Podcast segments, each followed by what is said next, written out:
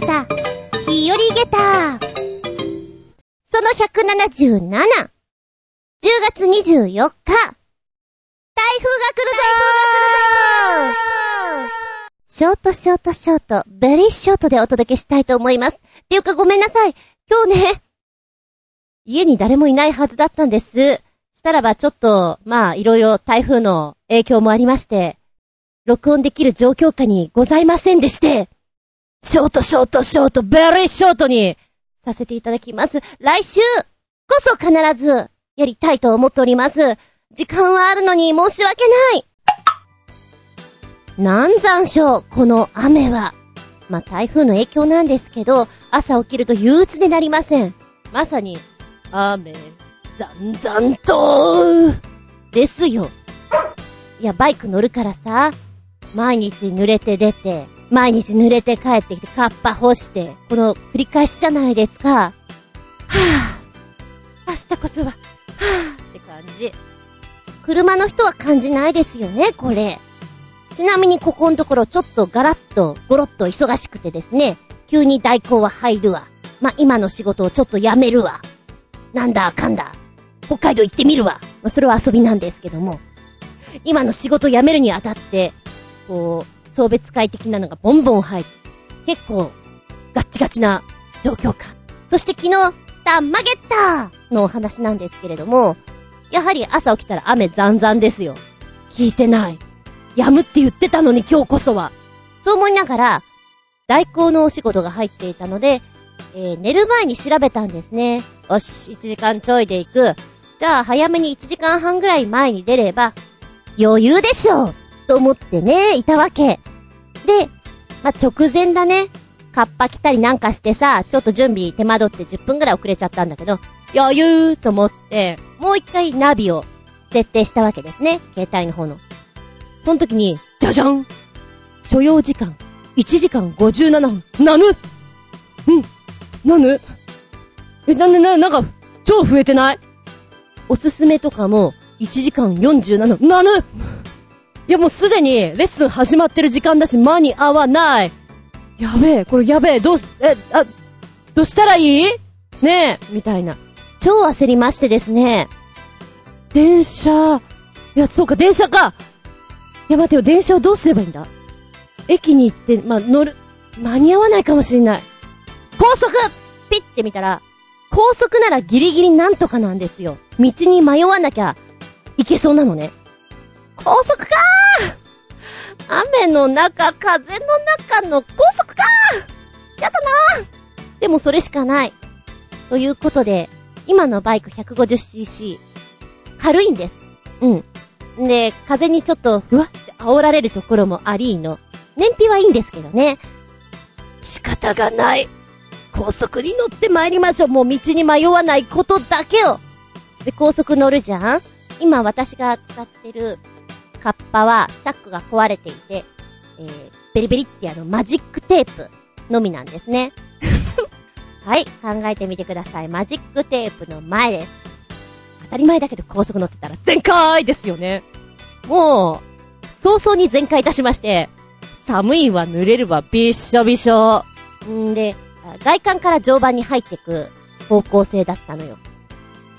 んで、柏に行きたかったんだけども、あのね、今のバイクのフルスロットル私初めてやりまして、高速乗っていて、しかも雨風があって、首にかかる圧がすごい、ガガガガガガガガみたいな。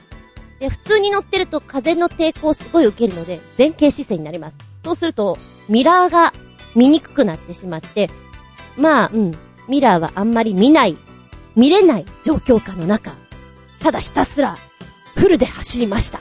そうするとバイクがクックックってこうノッキングするみたいな感じになるんですよ。焦ったね。あ、全開で走るとこんな風になるのかなって。もしかしたらガソリンがない？もしかしたらバイクの不調で止まっちゃうんじゃないの？大丈夫自分って思うところがすごくありましたね。いやードッキドキの中ね、しかもさ、私 イーティーシー とかついてないから、料金所でお金払うときにさ、こう、ポケットから出すじゃん？でも雨がすごすぎて、もうポケットの中もぐっしょぐしょなの、この、ジャブジャブな感じで、すいません、これ、みたいな。だから料金所の人もあんまり見ないバイクだったみたいで、え、ちょ、ちょっと待ってくださいみたいな感じで、電話かなんかしちゃってさ、え、え、みたいな。しばらく待たされたよ。こんなことはあるんだ、みたいなね。柏についてで、ナビをずーっとね、携帯で設定していったんだけど、今度携帯がプツって切り上がったの。は？え？なん？静寂。何？え、え、どうした？どうした？なんだ？あ！雨の中だからエラーが出ちゃったのかなと思って焦ってさ。で、渋滞だったのね。今私はこれで間に合うのかどうなのか。すっげえドッキドキだわと思って走っていたところ、左側にマクドナルドが見えたの。とりあえずちょっとあそこに一回止めて様子を見ようって携帯の方を動かして、そしたらまあ復旧しまして、でも着到がねじゅうさんじじゅっぷん、間に合った。ただもうザブザブになっていたんで、え、あ、どうしたんですかってすごい言われた。すごい濡れてますけど、はい、高速に乗ってきましたみたいな。もうカッパ全開で来ました。寒かったです。シャワー浴びた後みたいでごめんなさいよ。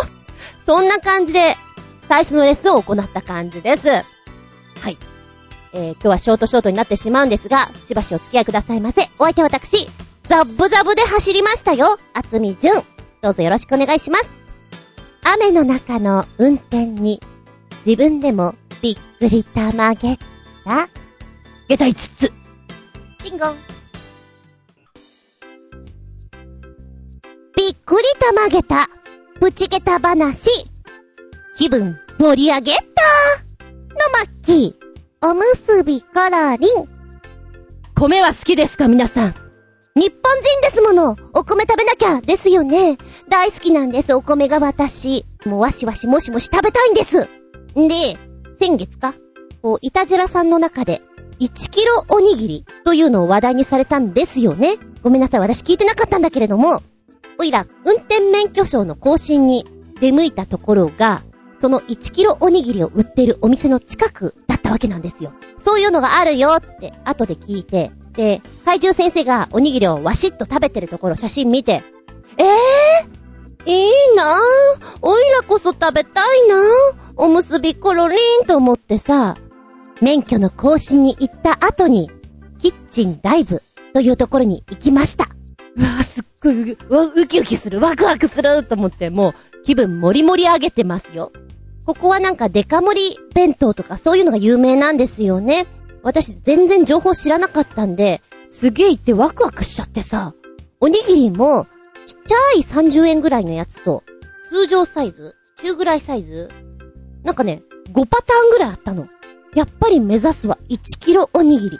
いちキロって何？ いちキロってさ、みたいな、こう夢を見るような感じっていうのかな。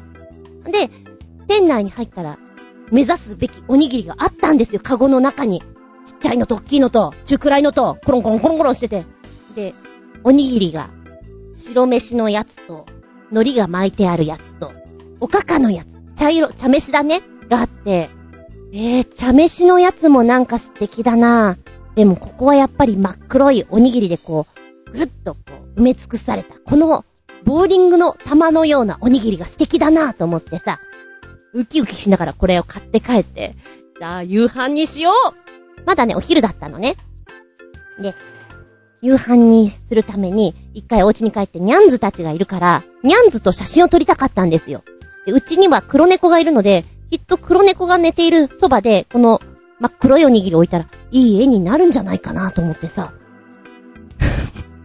家に帰るじゃん。で、写真こう撮ろうと思うと、みんなあれが怖いらしくて逃げる逃げる。もうだから私ね、あのおにぎりを持ってずーっと走り回ってた感じ。待てーって、おにぎりおばさんですよ。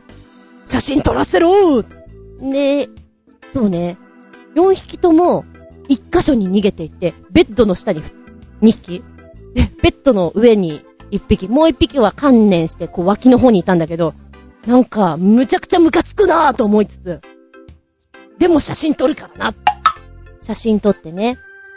で、黒い猫の寝てる横にこう黒いおにぎり置きたかったんだよ。それもできなくて怖がられちゃって、残念でやる、もうもういい食べると思ってね。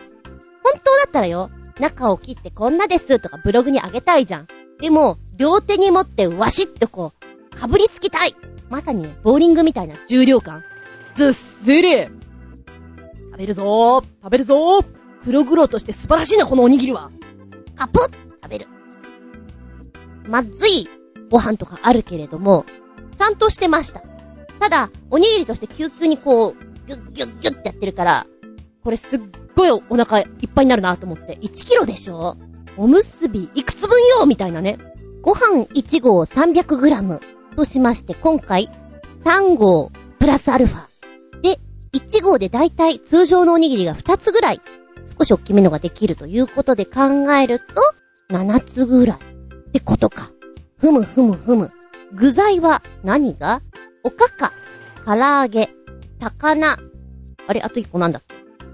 もういっこ入ってた。あれ、思い出せない。でね、おむすびの真ん中に具が入ってんのかなと思ったら、超端っこの方に入ってるのよ。で、高菜に関しては、ちょろっとしか入ってなかった。本当にちょろっと。で、まずカプッと食べて、あ、私、米好きだし、いっこいけそうな気がする。で、満腹中枢に、いっぱいもうお腹いっぱいってこう、行くじゃない信号が。それが行くのがだいたいじゅうごふんぐらいなんだよね、かかるのが。なのでじゅうごふんの間にどれだけ食えるかという勝負。わっしもし、わっしもし食べて。でも結構美味しくて。あれ、私これいけちゃうんじゃない？全然まだいけそうですよ。おにぎりと、えー、スープぐらいは飲んでたかな。ただスープをあんまり飲むとお腹が膨れるから、ここはもうもしもし、わしわし、ガシガシ食べてた方がいいなと、こう、おっきいボーリングみたいな玉を、わっしゃかわっしゃか食べるわけよ。半分ぐらいは楽勝でした。で、結果としまして、完食は難しかったんです。うーんとね、よんぶんのさん、いけましたね。ちくしょう、これだけちょっといけなかったか、残念、みたいな。でも私結構頑張ったと思う。このトライは、また次回にって思うぐらい、すごいやる気が、闘争心が、芽生えちゃってですね。えー、前に、新潟にあるポンシュ館の中にも、爆弾おにぎりといって、おっきいおにぎりが売ってるというお話をしたかと思うんですけど、これもトライできんじゃねって思った。もうちょっと鍛えたらな。うん。ただし、私、米がすっごい好きなんですけども、これを食べた翌日とか、なんか、おにぎりもういいかなって気分になった。さすがに。でもね、これすっごい面白いので、私の中では気分盛り上げたですよ。すっごい楽しかった。アトラクションになった。一個のね、キッチンダイブ。このいちキロおにぎり、お値段なんとごひゃくえん。安い安い。そうさな。いっこ買って、半分夕飯に食べて、で、残りを次の日の朝と昼に食べたらちょうどいいかなっていう感じがする。いや、お得ですよ。私、大食いの番組大好きなんです。自分もあれだけ食べれたらいいなって思いながらあの、おかわり自由のところとかあるじゃん、ご飯屋さんで。で、ランチでおひつで出るところがあって、なんか闘争心が湧きましてですね、よんはいぐらい食べました。ちょっとやっちゃったかなと思って、あの、だんだん恥ずかしくなってくるんだよね。うん、そんなのもありながら、皆さんはお米好きですか？どのぐらい食べられますか？ずんこの盛り上げた話でした。この番組はちょあへよ .com のご協力へ放送しております。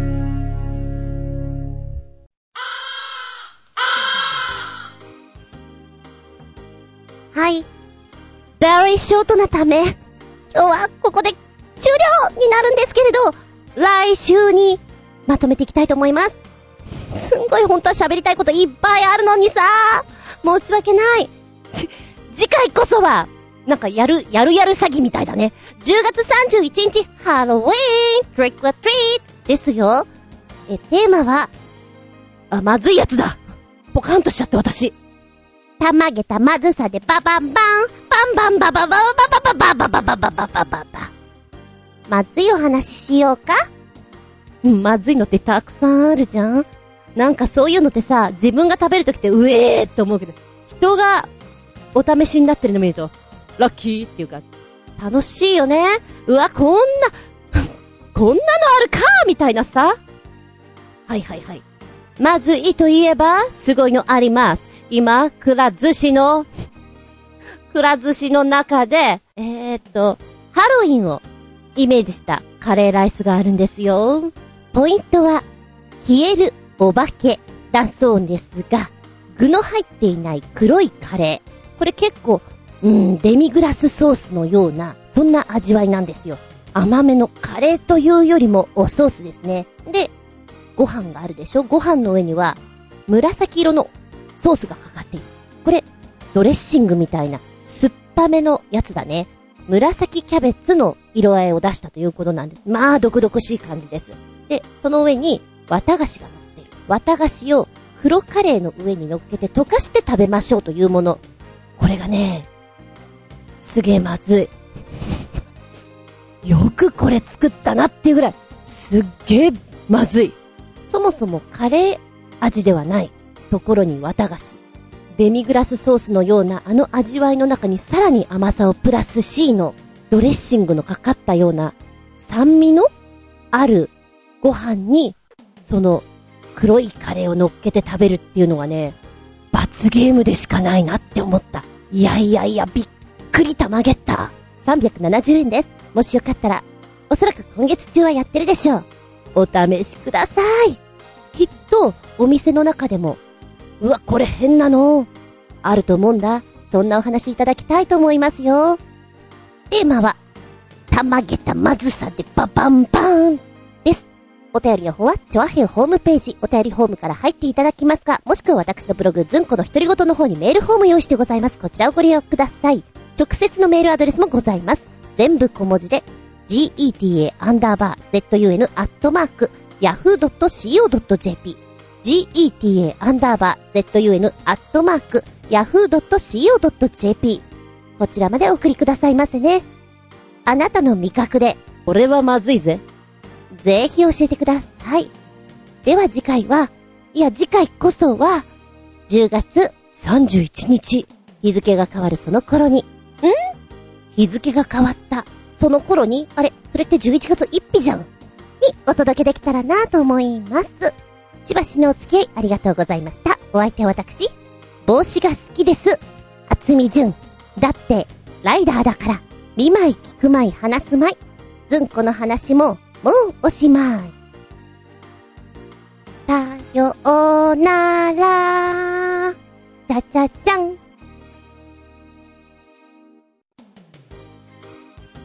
最後にたくさんお便りありがとう。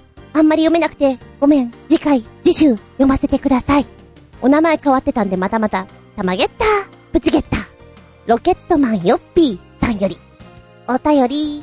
ポンコッツかわいいポンコッツくだらん記事より、うーん、こんな偽装したアイスが発売されてるのか。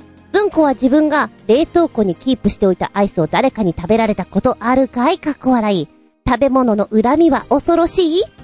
食べられたっていいじゃないの。もっと広い心を持って逆に誰かのを食べたらいいんだよ、かっこ笑い。この変な曲もバカバカしくていいねっていうか少々怖いわ、かっこ笑い。ロケットマンヨッピー、また不思議なところから名前が来ましたね。 ディージェー っぽいじゃんねえ、食べ物ですよね。うちはお姉様がいらっしゃるのでこういうことがよくありました。食べたでしょみたいな、ムッキーめっちゃ怒ってたね。笑いながら言うんだよね。ごめんごめんみたいな。あれはね、食われた方は忘れないよ。で、今リンクをポチッと押すとですね、出てきたよ。食べたなアイスのトラブルをパッケージで防止。九州限定ブラックモンブランが全国に提案というタイトルになってまして、一人っ子はあんまりないかなと思うんだけど、兄弟がいると一度や二度取っといたアイスを食べられてしまうという経験はしてると思うんですよ。あの時のショックはないよ。うちのお姉ちゃんもほんとよく食べてたような気がするんだ。で、食べようと思ってたのにっていうこのワクワク感を潰された時ってほんとショックなんだよね。それを防止するためのアイスなんだよっていうことで、竹下製菓さんがブラックモンブランシリーズで作りました。今年発売よんじゅうはちしゅうねんを記念して作ったのが、見た目え、これ、これアイス?その名もブラックモンブラン Do not eat 食べるなとありまして、保冷剤にしか見えない。あら、アイディア商品ですな。こんな保冷剤を食べる人いたらおかしいでしょう、ということで作られた、火は森に隠せという言葉を生かしてるわけですよ。これおかしいな。でもアイディア面白いよね。もしでもこれが冷凍庫にあったら、お母さん、あら保冷剤だわって捨てちゃうんじゃないかなって思うぐらいよくできてます。このブラックモンブラン、全国で発売されていたんだね。えー、今年の夏にはもう出てたということで全然知りませんでした。お、ドンキホーテなんかで売ってるんだ。えー、まだ売ってるかな、探してみようかな。うん。で、やっぱり勝手に食べられてしまったという状態、悲しいじゃん、切ないじゃん、それをなくそうぜっていう遊び心から生まれたブラックモンブランのこのアイス、お味は食べてからぜひ検証したいと思うわけなんですが、一番下に一緒に載っているこのアイス新発売に合わせて、アーティスト富田しおりさんによるオリジナル楽曲、私のアイス食べたでしょう。これがすごく素敵よ。ちょうどハロウィンじゃん、ハロウィンに向いてるぐらい。あのロケットマンヨッピーさんが怖いわって書いたんじゃん、怖いのそ、そこまでみたいな。で、最初に歌い出しがすっごいこう三拍子の可愛い歌い方なんです。あ、可愛い感じで歌ってくんだねって思ったら途中でガラッと変わるから、お、面白いよ。殺しに行っちゃうんだからね。熊っていうのは自分の獲物を取ったり食べられたりしたら、その取ったやつを殺しに行くんだとか、存じ上げませんでしたが、えー、このしおりさんがですね、怖い感じになっていくのが面白くて、で、最初と最後は可愛いしおり、真ん中は怖いしおり、そんな感じで攻めております。私のアイス食べないで。面白いじゃん、これ好きだな。これ一本これで芝居が書けそうな気がしますもん。ていうかこれ歌わせたい。面白い。すっごい気分盛り上がった。ありがとう。そしてこのアイスを探したいと思います。皆さんもよかったらこの曲聞いて歌ってみて。私のアイス食べたでしょう。若干ね、曲のところの動画で出てきてるお顔が、そうそうそう、スティーブン・キングの映画を思い出しました。なんだっけ、あのホテルでさ、やべえ、名前が思い出す。キャリーじゃなくてさ、ほら、えー、ホテルの、ホテルの、シャイニングです。シャイニングね。スティーブン・キングはいいよね。ずーんと攻めてくる感じが。あ、話がそれちゃったけど。メッセージありがとうございます。来週、たっぷりご紹介したいと思います。ああ、最後に、私の方から、元気でソング、やる気でソング、バカげた、ウケた、そんな曲、一曲ご紹介。えー、ちょうどね、そう、ラジオ聞きながら、あ、この曲ウケるわって思ったのが、クリーピーナッツ、メジャーデビュー指南。この一番最初のべしゃりが面白い。一瞬ラジオで聞いてた時にこれコントかなって思うぐらいで、えー、曲になるとラップ調でかっこいいのね。キックザカンクルーとかあんなの思い出しちゃう。だけどほんとやりとりはおバカさんだな。眠い時に聞くと何言ってんだろう、ウケるわって思っちゃう。そうね、俺メジャーデビューするわっていう友達が言ったら、その相手はなんて返すか。お前変わったな、お前メジャーになってから変わったな、そう言われないために、まあいろいろあるんでしょうな。うーん、ライブバージョンの方の動画をつけとくので、もしよかったら聞いてみてください。このやりとりだけでも文字起こしして台本にしたらウケそうだなって思ったコミカルです。実はオイラは知らんかったけども、有名な人たちだったりするのかな、クリーピーナッツ。最初覚えられなくてさ、クリスピードーナツみたいな名前だったなと。クリスピードーナツ、ヒップホップ、メジャー、デビュー、ワンフレーズは覚えてたんだよね。でそれで検索して、あ、クリーピーナッツか、ちょっと気に入ったので、オイラの元気でソング、やる気でソング、気分盛り上げたな曲で上げてみました。じゃあバリバリバリショートでお邪魔しました。ありがとうございました。また来週。